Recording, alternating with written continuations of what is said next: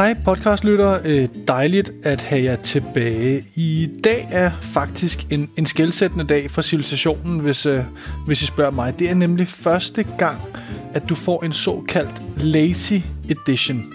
En Lazy Edition er her, hvor jeg gør min, øh, min lange guides og provokationer og forhåbentlig konstruktive forslag øh, fra min site og andre steder skriver, øh, politikken og børsen. Det er her, hvor jeg gør de her tekster tilgængelige for dig i lydformat. Jeg har ringet til Morten Rønnelund, som i sin tid indtalte øh, min bog, øh, Jytte for Marketing på lydbog. Og så har jeg overtalt ham til at indtale teksterne til dig, så der forhåbentlig er sådan en, øh, en rød tråd i mit, øh, i mit lydmiljø. okay, det er nok ikke et ord, men, men jeg håber, du sætter pris på det øh, alligevel.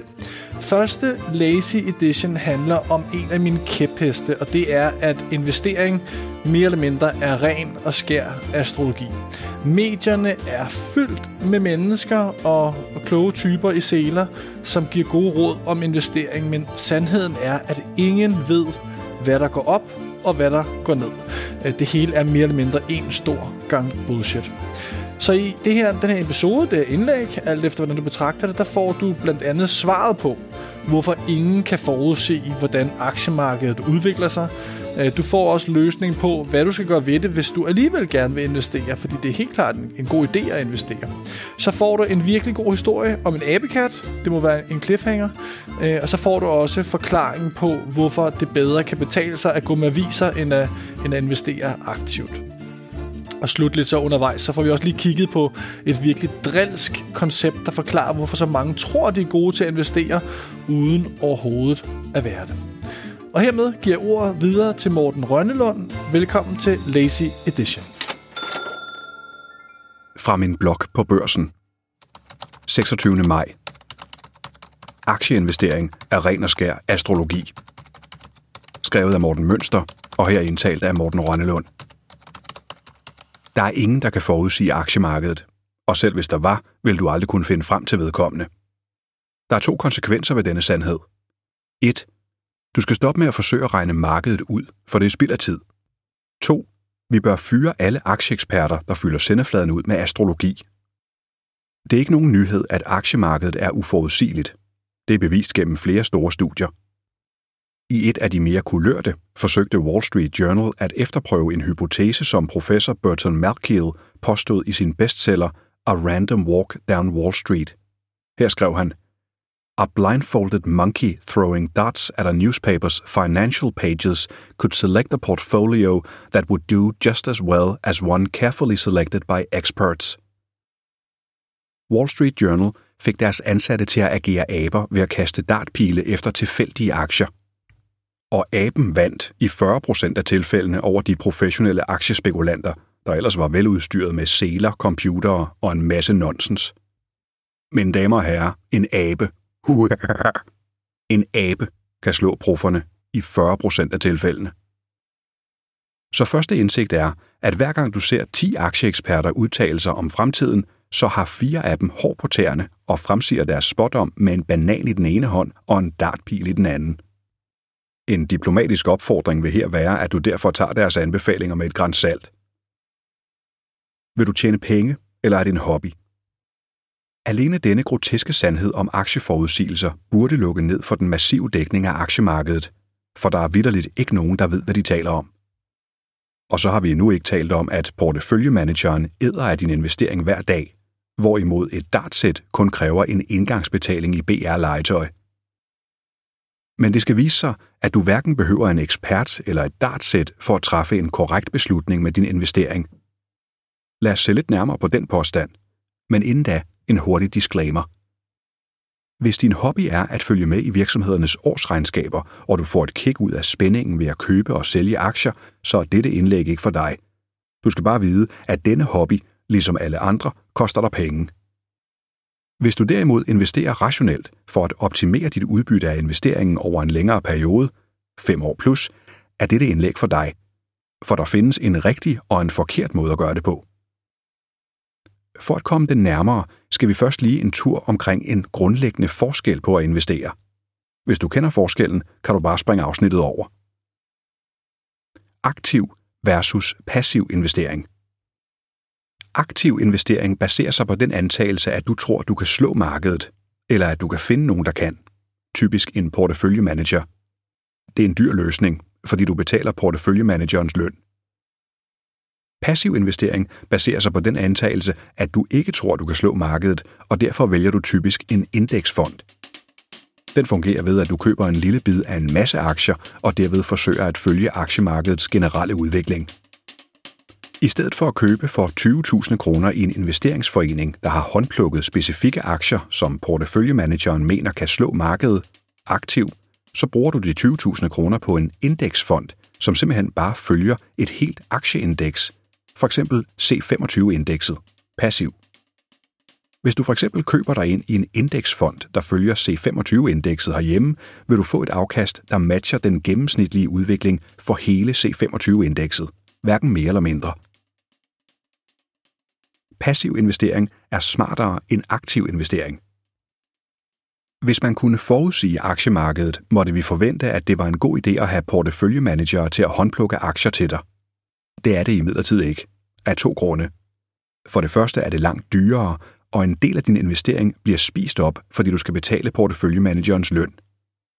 For det andet vil indeksfonden statistisk set give dig et bedre afkast over en længere periode ved ikke at gøre noget og blot følge den generelle udvikling i et marked. Her er tre eksempler på studier, der understøtter dette, og det er kun et lille udpluk. 1. 2% af amerikanske porteføljemanagere kan dække deres omkostninger. Finansprofessorerne Kenneth French og Eugene Farmer fandt i 2010 ud af, at kun 2% ud af 3.156 amerikanske porteføljemanagere havde statistisk valide kompetencer og kunne dække udgiften til det, de kostede. Det skrev French og Farmer i artiklen Luck vs. Skill in the Cross-Section of Mutual Fund Returns, udgivet i The Journal of Finance. 2. Indeksfonde vinder over aktive investeringer over tid. Som Wall Street Journal skrev tilbage i 2015, findes der massiv videnskabelig støtte for, at indeksfonde slår aktivt investerede fonde over tid. En portefølje af billige indeksfonde ville statistisk set performe lige så godt som de øverste 3% af aktivt investerede fonde, altså bedre end de andre 97%. 3. Over 83% af aktive fonde kan ikke hamle op med deres benchmark. Det er Financial Times, der bringer dette og andre opsigtsvækkende tal for dagen og konkluderer, These seriously disappointing records would not be at all acceptable if produced by any other industry. En hurtig opsummering. Forskellen på aktiv og passiv investering er altså følgende. Vil du gerne med overvejende sandsynlighed tjene penge, vælg passiv investering. Vil du gerne med overvejende sandsynlighed tabe penge, relativt til den passive investeringsmulighed, men opleve spænding undervejs, vælg den aktive investering. Som avisbud kunne du have tjent 700.000 kroner mere. Jeg formoder dette om dig.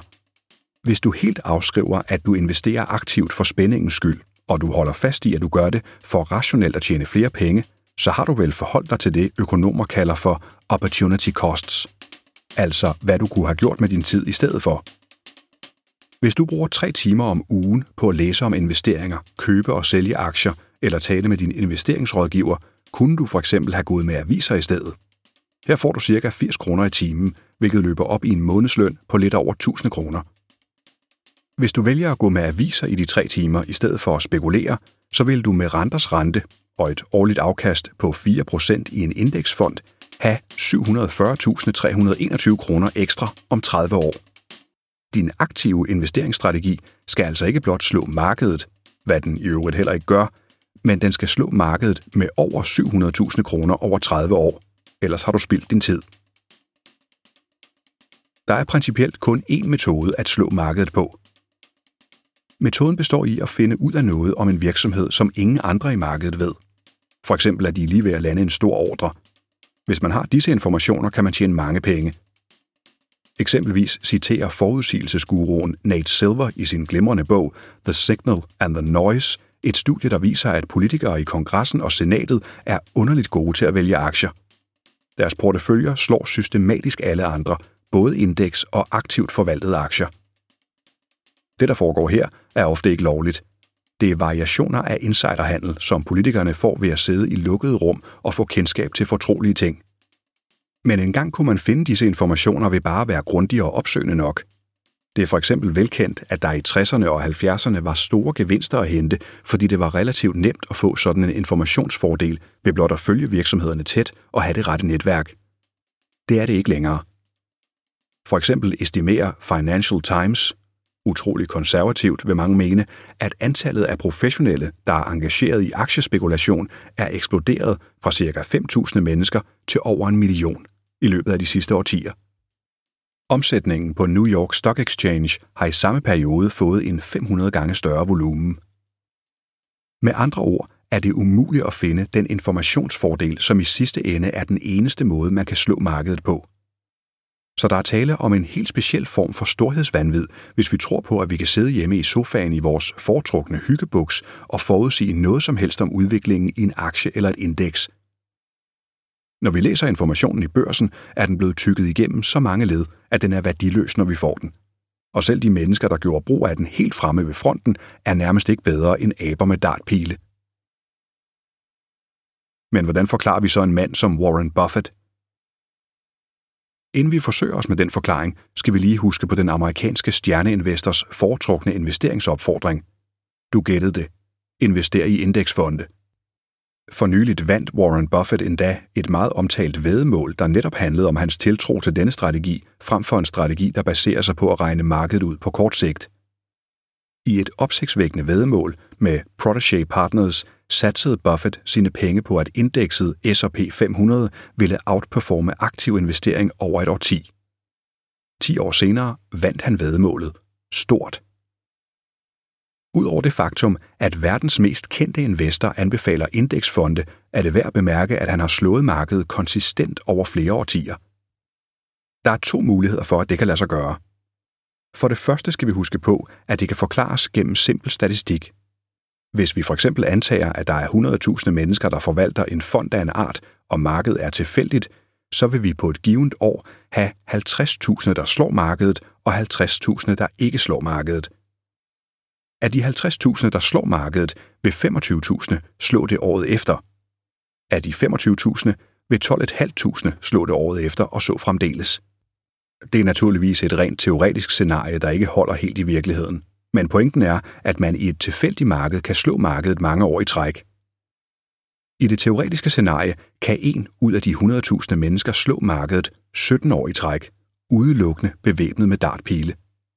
Men hun vil blive båret rundt i kongestol, ende på forsiderne af bladene, hvor hun vil tale om den specifikke variation af teknisk analyse, hun brugte. Og derfor vil en masse andre forsøge at kopiere denne strategi, som jo åbenlyst har virket. 17 år i træk, data lyver ikke, jo, den gør. Det hedder survivorship bias, altså at vi fejrer den overlevende og glemmer alle de døde, vi aldrig hørte om. For vi glemte lige de 50.000, der klarede sig dårligere end markedet det første år. Blandt dem klarede 25.000 sig af dem endnu dårligere end markedet i andet år, og blandt denne gruppe var der flere tusinde, der brugte den samme tekniske analyse. Vi hører bare aldrig om deres forfærdelige beretninger om, hvordan de gik konkurs med den eller blev udkonkurreret af markedet for de skilter sjovt nok ikke med det, og det er ikke nogen god historie. Så det er helt og aldeles muligt, at Warren Buffett bare har været heldig i et tilfældigt marked. Men der er også en anden mulighed, der er plausibel og mere behagelig at tro på. Måske er der 1-2%, der kan slå markedet. Den anden mulighed kunne være, at det faktisk er muligt at slå markedet. Det er som nævnt ikke den gængse videnskabelige opfattelse, men nogle studier peger på, at det faktisk kan være muligt selvom det næsten er umuligt at påvise kausalitet, der udelukker held. Ligesom Eugene Farmer fra den første undersøgelse beregner de typisk, at mellem 1 og 2 procent af professionelle investorer falder i den gruppe. Det er muligvis her Buffett og Berkshire Hathaway ligger. Der er to ting, der er værd at bemærke ved det resultat for dig og mig. For det første, private investorer er ikke en del af de omtalte 1-2 procent. Hvis du investerer dine midler selv, har du absolut ingen mulighed for statistisk set at slå markedet. Derfor skal du lade være og investere i indeksfonde i stedet, medmindre det er din hobby. For det andet, du har ingen chance for at finde ud af, hvem de 1-2% er. De ved ikke engang, hvem de selv er. så lad være med at bruge tid på at finde dem. Prioriter din avisrute i stedet. Men hvorfor vælger flere så ikke indeksfonde, når nu det er så oplagt? Der er især tre grunde til, at flere ikke vælger indeksfonde. 1. Det er kedeligt. Der er absolut ingen spænding, for indeksfonde betaler sig af alle de kedelige årsager. Der er høj diversitet, minimal turnover og lave udgifter. Der er ingen flamboyante CEOs, ingen årsregnskaber at holde øje med, ingen nyheder at sidde på kanten af stolen over og ingen hemmeligheder, du var den første til at finde frem til. 2.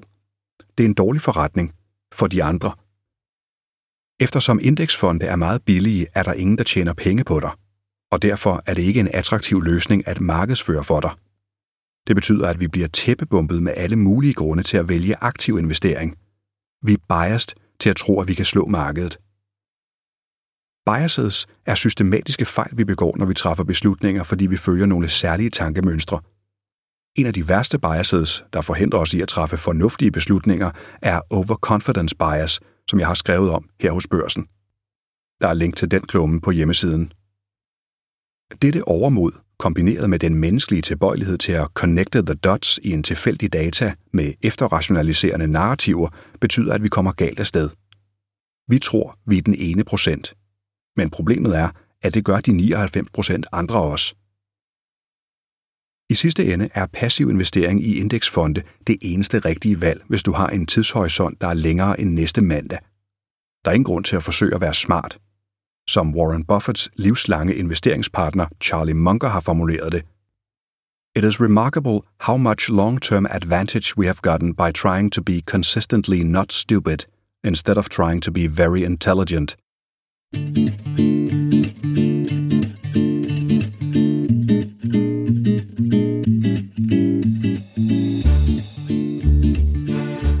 Jamen, det var den første Lazy Edition. Og øh, forresten, gav det mening det her? Altså sådan en Lazy Edition, hvor jeg ligesom gør tekst tilgængelig i lyd.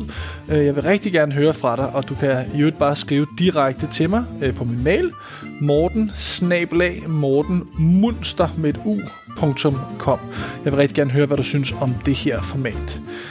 Og i øvrigt, jamen det var sådan set det hele. Ha' en dejlig dag. Vi, vi tales ved. Hej du.